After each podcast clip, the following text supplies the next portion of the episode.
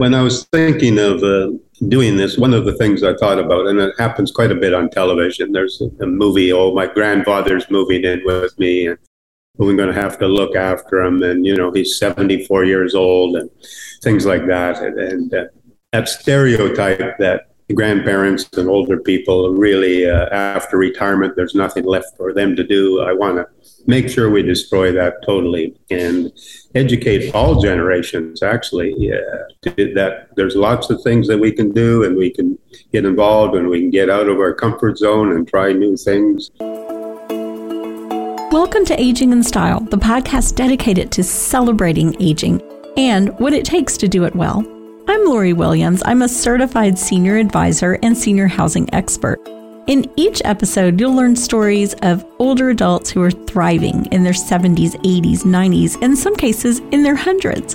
Whether you're an older adult or the child of an older adult, this podcast is filled with insightful resources, organizations that are doing incredible work, and stories that will inspire you to volunteer, learn, and who knows, maybe even skydive in your golden years.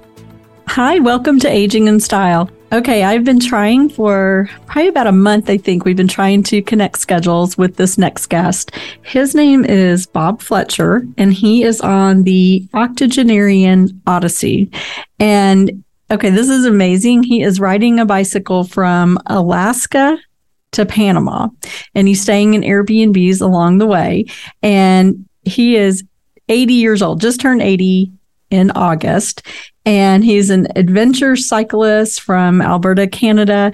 I, we're just going to get into talking to him because I have so many questions, and I'm sure you all do too. So, welcome, Bob Fletcher. Well, thank you very much. So happy to be with you. Uh, we tried to schedule this for a month or so, and life on the road, trying to meet deadlines and get to places, uh, has created a problem, and especially when we ran into a hurricane a couple of weeks ago. So yeah. A hurricane will stop you in your tracks, right? you have several goals for doing this. And uh, one of the one of the things i know is that you're trying to break the existing world record for the longest journey made by a motorized bicycle. And you said that that has changed. It was 8400 miles but now how many miles do you have to go to break the record? It was 8400 kilometers roughly. Okay. now uh, it is set uh, i guess most of your listeners are from the united states so mm-hmm set at 7,000 miles. A young couple whose handle is Nipper and Flipper from Florida set that almost two months ago. So the bar is much higher, and I got uh, I got another 2,000 kilometers to go. I'm on 9,000 right now, so I'm getting close. Yeah, that's amazing. So we were talking earlier, and you said that one of your main goals is to educate the younger generation that older people aren't just sitting in front of the TV, they're out doing some amazing feats. So, you want to share a little bit uh, with our listeners?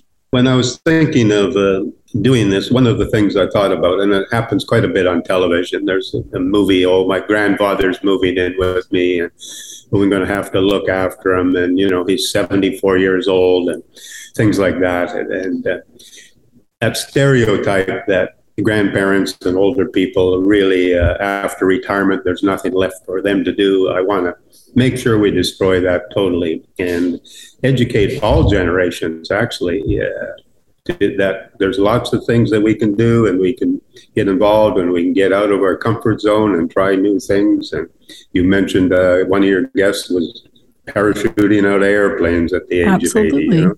Mm-hmm. And that is definitely one of my missions to just sort of dispel that um, that stereotype because it, age is just a number. You know, you can continue doing whatever you want. It's about mindset. If you have in your mind that I'm 74 and I can't do anything anymore, well, that's what's going to happen. I get criticized that uh, people say, "Oh, in your mindset, you're still a teenager," uh, you know. But uh, I like to think I'm a little older than a teenager.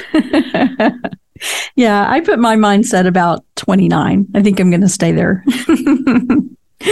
so tell us exactly what a motorized bicycle or e-bike is because I wasn't familiar with that. Basically, it's a bicycle. It looks like a bicycle in most ways, shapes, and forms, but it has an electric motor on it that's run by batteries. One I'm riding is the Evelo bicycle, the Atlas, and uh, it has a power assist. So when I turn on the battery, I get an assist. I still have to pedal. If I don't pedal, I'm going to fall off unless mm-hmm. I'm going down a hill. Uh, so I have to pedal, and I have five power assists that increase the amount of assist that I'm giving. So I usually ride with power assist one, which is about a 50% boost in my power that it adds on to. So it makes it easier for me to, to pedal. It makes it a lot easier to climb the mountains that I've been climbing.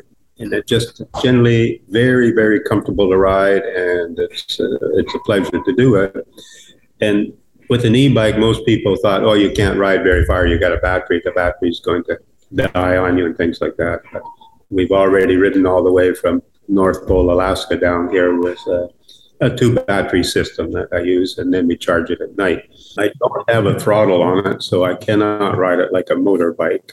Uh, yeah. All those electric bikes do have a throttle where you can just twist the handle and it, you can ride it like a motorbike. Uh, I'm still interested in uh, riding a bicycle and pedaling mm-hmm. than. Great.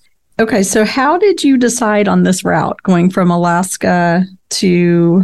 Well, I guess you went to Mexico City. You did Alaska to Mexico City in 2015. So how did you decide to go further and go all the way to Panama? I always regretted that I didn't go all the way uh, the last time we did this. Uh, the last time was with a tour group, and I think uh, 13 of us rode from uh, Anchorage, Alaska to Mexico City. So when I was thinking of doing this, I didn't want to ride the same route, so I changed it as much as possible to give me a different view of the country, such as the interior of British Columbia rather than coming down the Alberta side of the Rockies the Pacific coast of the United States was incredible. Mm, I bet that was beautiful. Oh yeah, it's outstanding. And then uh, I went down the Baja Peninsula and took the ferry over to Mazatlan. This time I came down the other side through the Sonora Desert the nine degree heat and sand and things like that. So uh, I'm gonna two thirds of the route is different than the one I took before, and then the other parts, well, you just can't escape it in Alaska and the Yukon, there's basically one road, so you've got to ride it no matter what. And, and some things occur. The Pan American Highway is is uh, what we're trying to follow most of the way.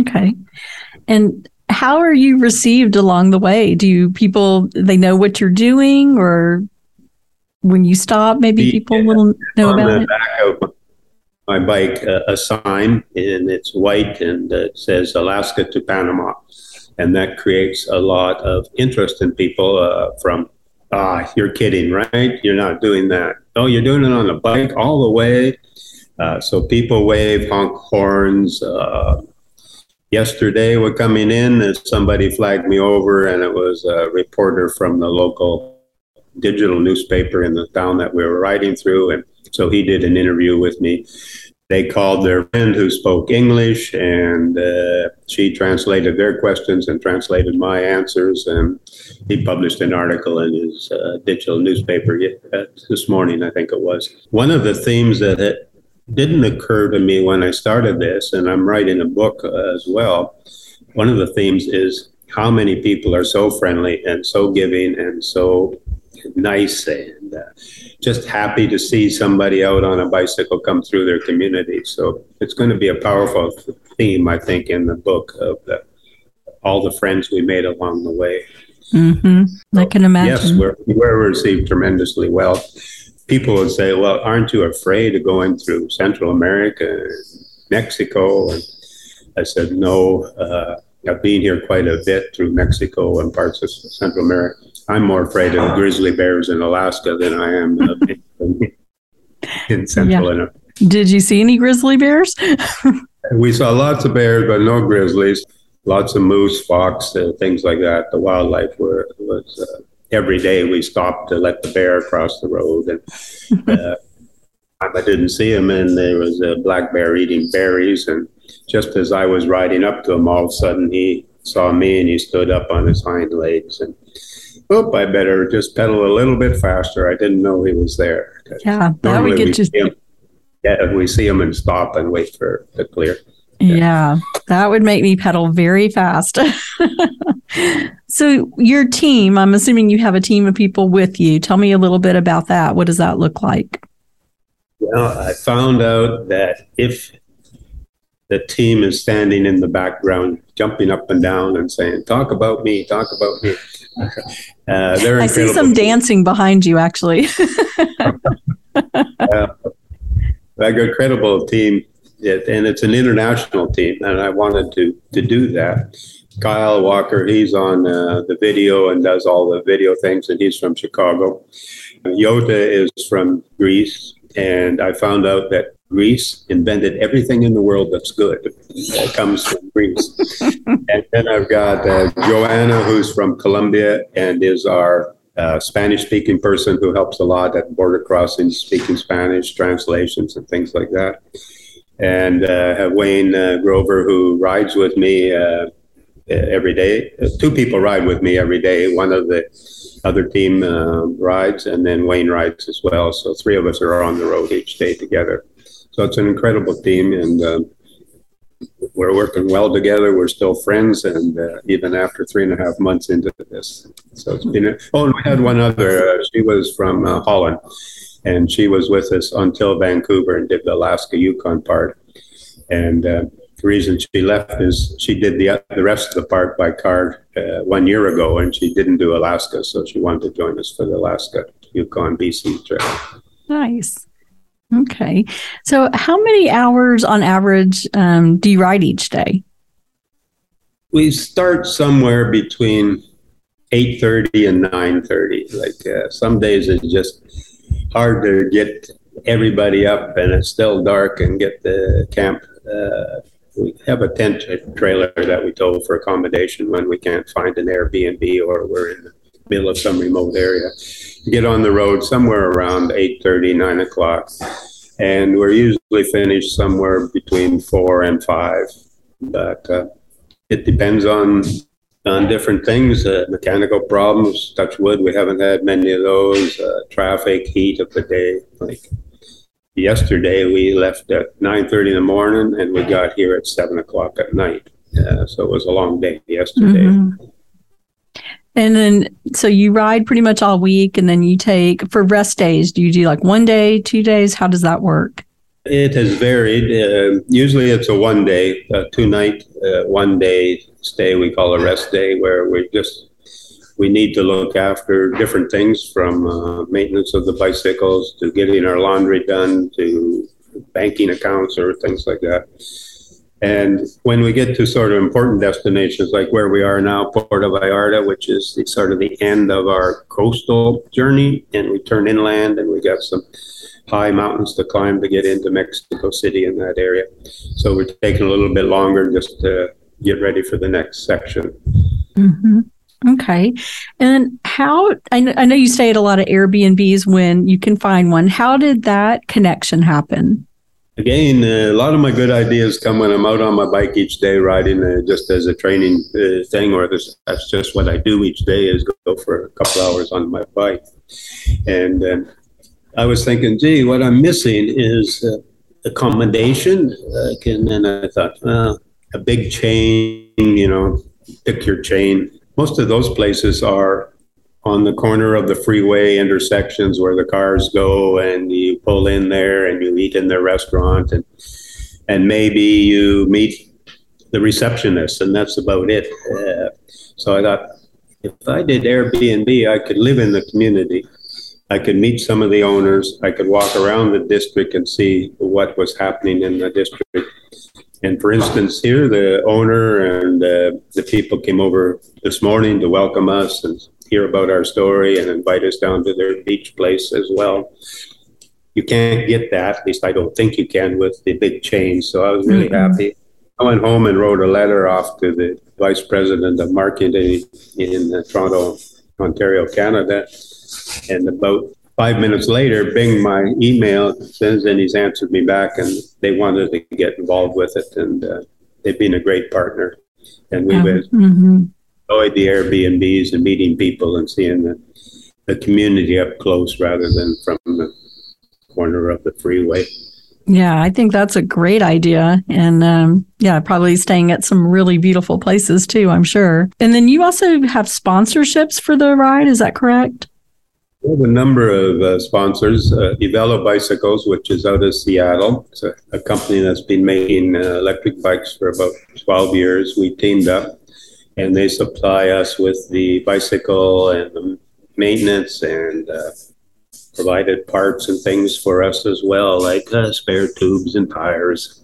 And they've been uh, an incredible uh, backer of us. They support the cause. The owner, the CEO of the country uh, company, has done um, sponsored cross country bikes before. Uh, he's driven the Pan American Highway, so he kind of knows the, the route that we're doing. And we wanted to promote electric bikes as a means of touring. Lots of people are touring with normal bicycles, carrying tents and all that. And uh, we see them on the road, at least we did up in United States and Canada. I haven't seen anybody in Mexico yet. It's uh, the new concept in North America, uh, touring on electric bike. It's popular in Europe, and that's going to catch on here.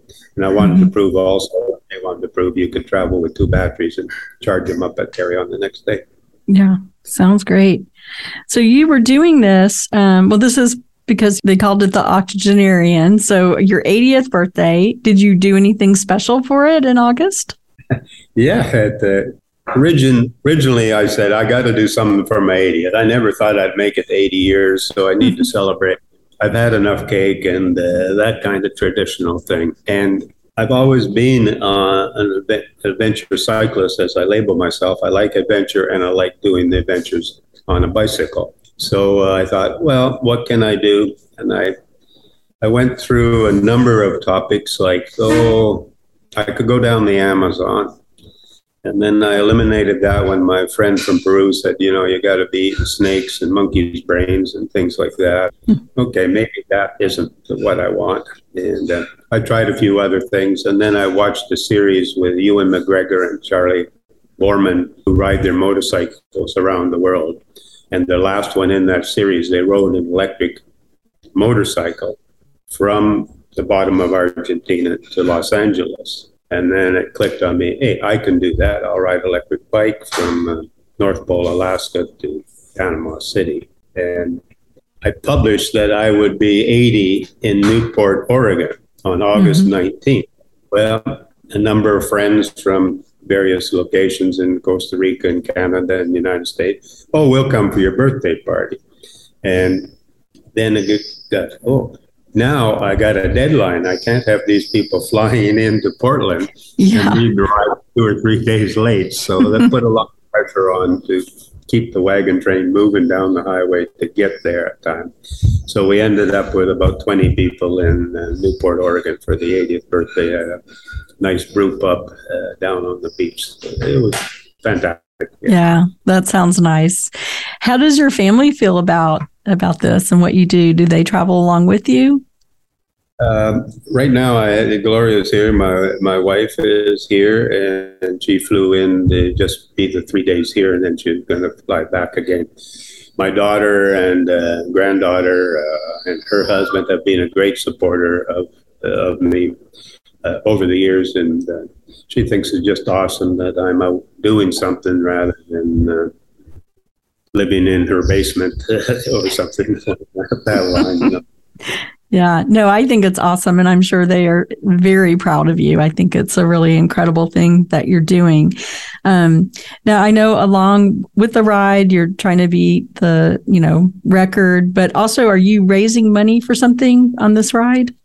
Yes. Um, if any of your listeners would like to donate, it's all about. Uh, originally, when I published on Facebook and some of the Facebook groups I belong to, people would say, "Oh, I hope you come and stay with us," and offered us accommodation. Corinne in Fairbanks, Alaska, offered us their home for three days while they were away in, in a bicycle race in Seattle, in Washington. So we stayed there.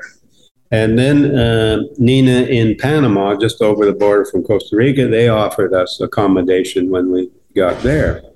So, in talking with Nina, she said, Do you know, why do you start in Fairbanks? Why don't you start in North Pole, Alaska? I said, I never heard of the place. Uh, I went on and looked it up, and yes, there's a city called North Pole, Alaska, and it's about 20, about 12 miles uh, south of Fairbanks, like almost part of Greater Fairbanks. She said, if you start there, Santa Claus has his home there, a big Christmas store with a, the world's largest Santa Claus.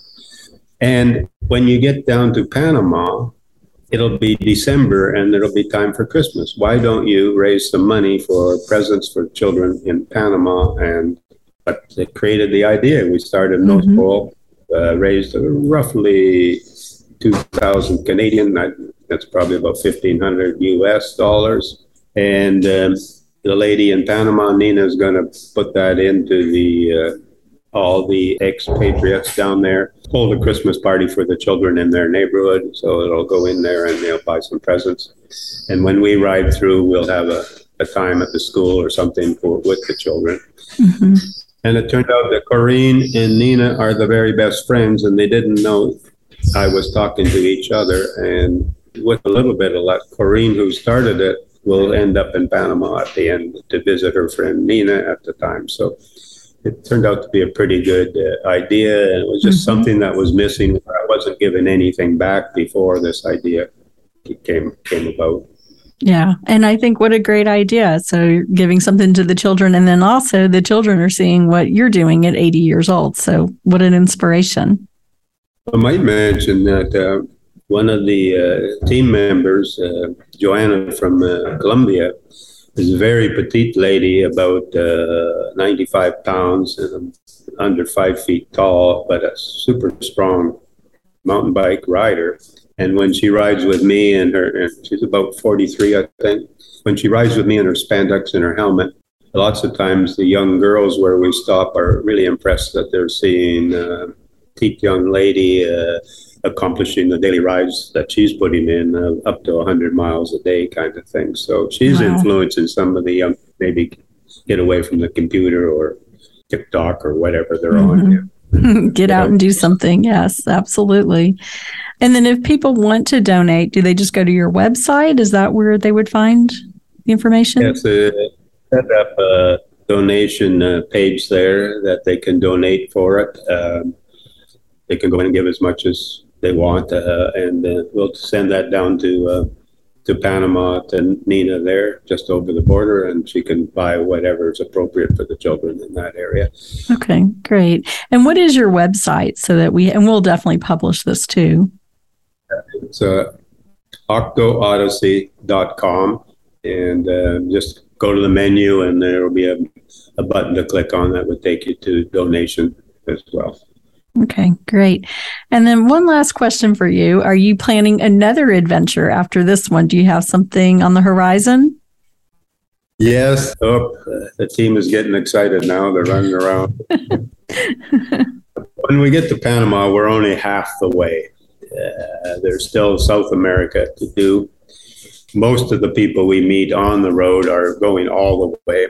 The problem that occurs with this particular we arrived there in December. And December, of course, in Argentina and Chile is their summertime.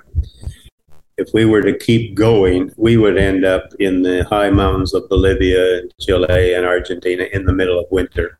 Ooh. So we're going to take uh, six months off and wait for the seasons to roll around again so that when we do start in Colombia in uh, end of June, I think, uh, will end up in the bottom of Argentina during their summertime, and we're not trapped up in the high mountains in a blizzard. Mm, so, yeah, that's good planning. yeah, but, uh, the book that I'm writing, I entitled this one "The Octogenarian Odyssey: Trading the Sofa for a Bicycle Seat." The sequel will be "I Can't Stop Pedaling." It will be the story of the South American Odyssey at that time. Right. Well, I look forward to uh, reading it when it's published. It's it's just fascinating, and I just love that you're out there and being an inspiration for others of all ages. It is, and uh, I I think you know if you we're talking to seniors as your main audience, and that it's so much easier now to be traveling. When I first started back in 1968 or something like that, I just the communication, you and I talking like this when I started uh, traveling as a young man and with my wife at that time, we were in Australia, and the only way we get information is to wait for the post to come uh, with an audio tape that was two or three weeks old, and vice versa. Now, with WhatsApp and Zoom and everything else, uh, you got instant communication. It's a lot easier to travel. You can work on the road. I think that because uh, we're 80, that it's it's impossible to travel. You can still be in touch with all your loved ones and whatever projects you're doing and things like that. Yeah. If you could the flying time. That's still the thing that bugs me a lot is getting on a plane and 12 hours later you get off at Say Lviv. That's life. Yeah. Hey, it's worth it to get to the destination, right? Rent a bicycle when you get there. well, great. Well, it has been so wonderful getting to meet you and talk to you. So, thank you so much for taking some time um, to do the podcast on your on your rest day. Well, thank you so much as well. And uh, just, uh, I don't know whether you have listeners in Canada, but it's Canadian Thanksgiving Day. Happy Thanksgiving to everybody in Canada. I'm going to try and find a turkey somewhere here in uh, Puerto we can celebrate. And thanks uh, for being patient and waiting for me to get to a rest day where you and I could get together. Yeah, absolutely. Well, I wish you well on the rest of your journey, and we will put your website on this and share this with all of our listeners. And um, again, thank you so much for taking time and good luck on the rest of your journey. Thank you.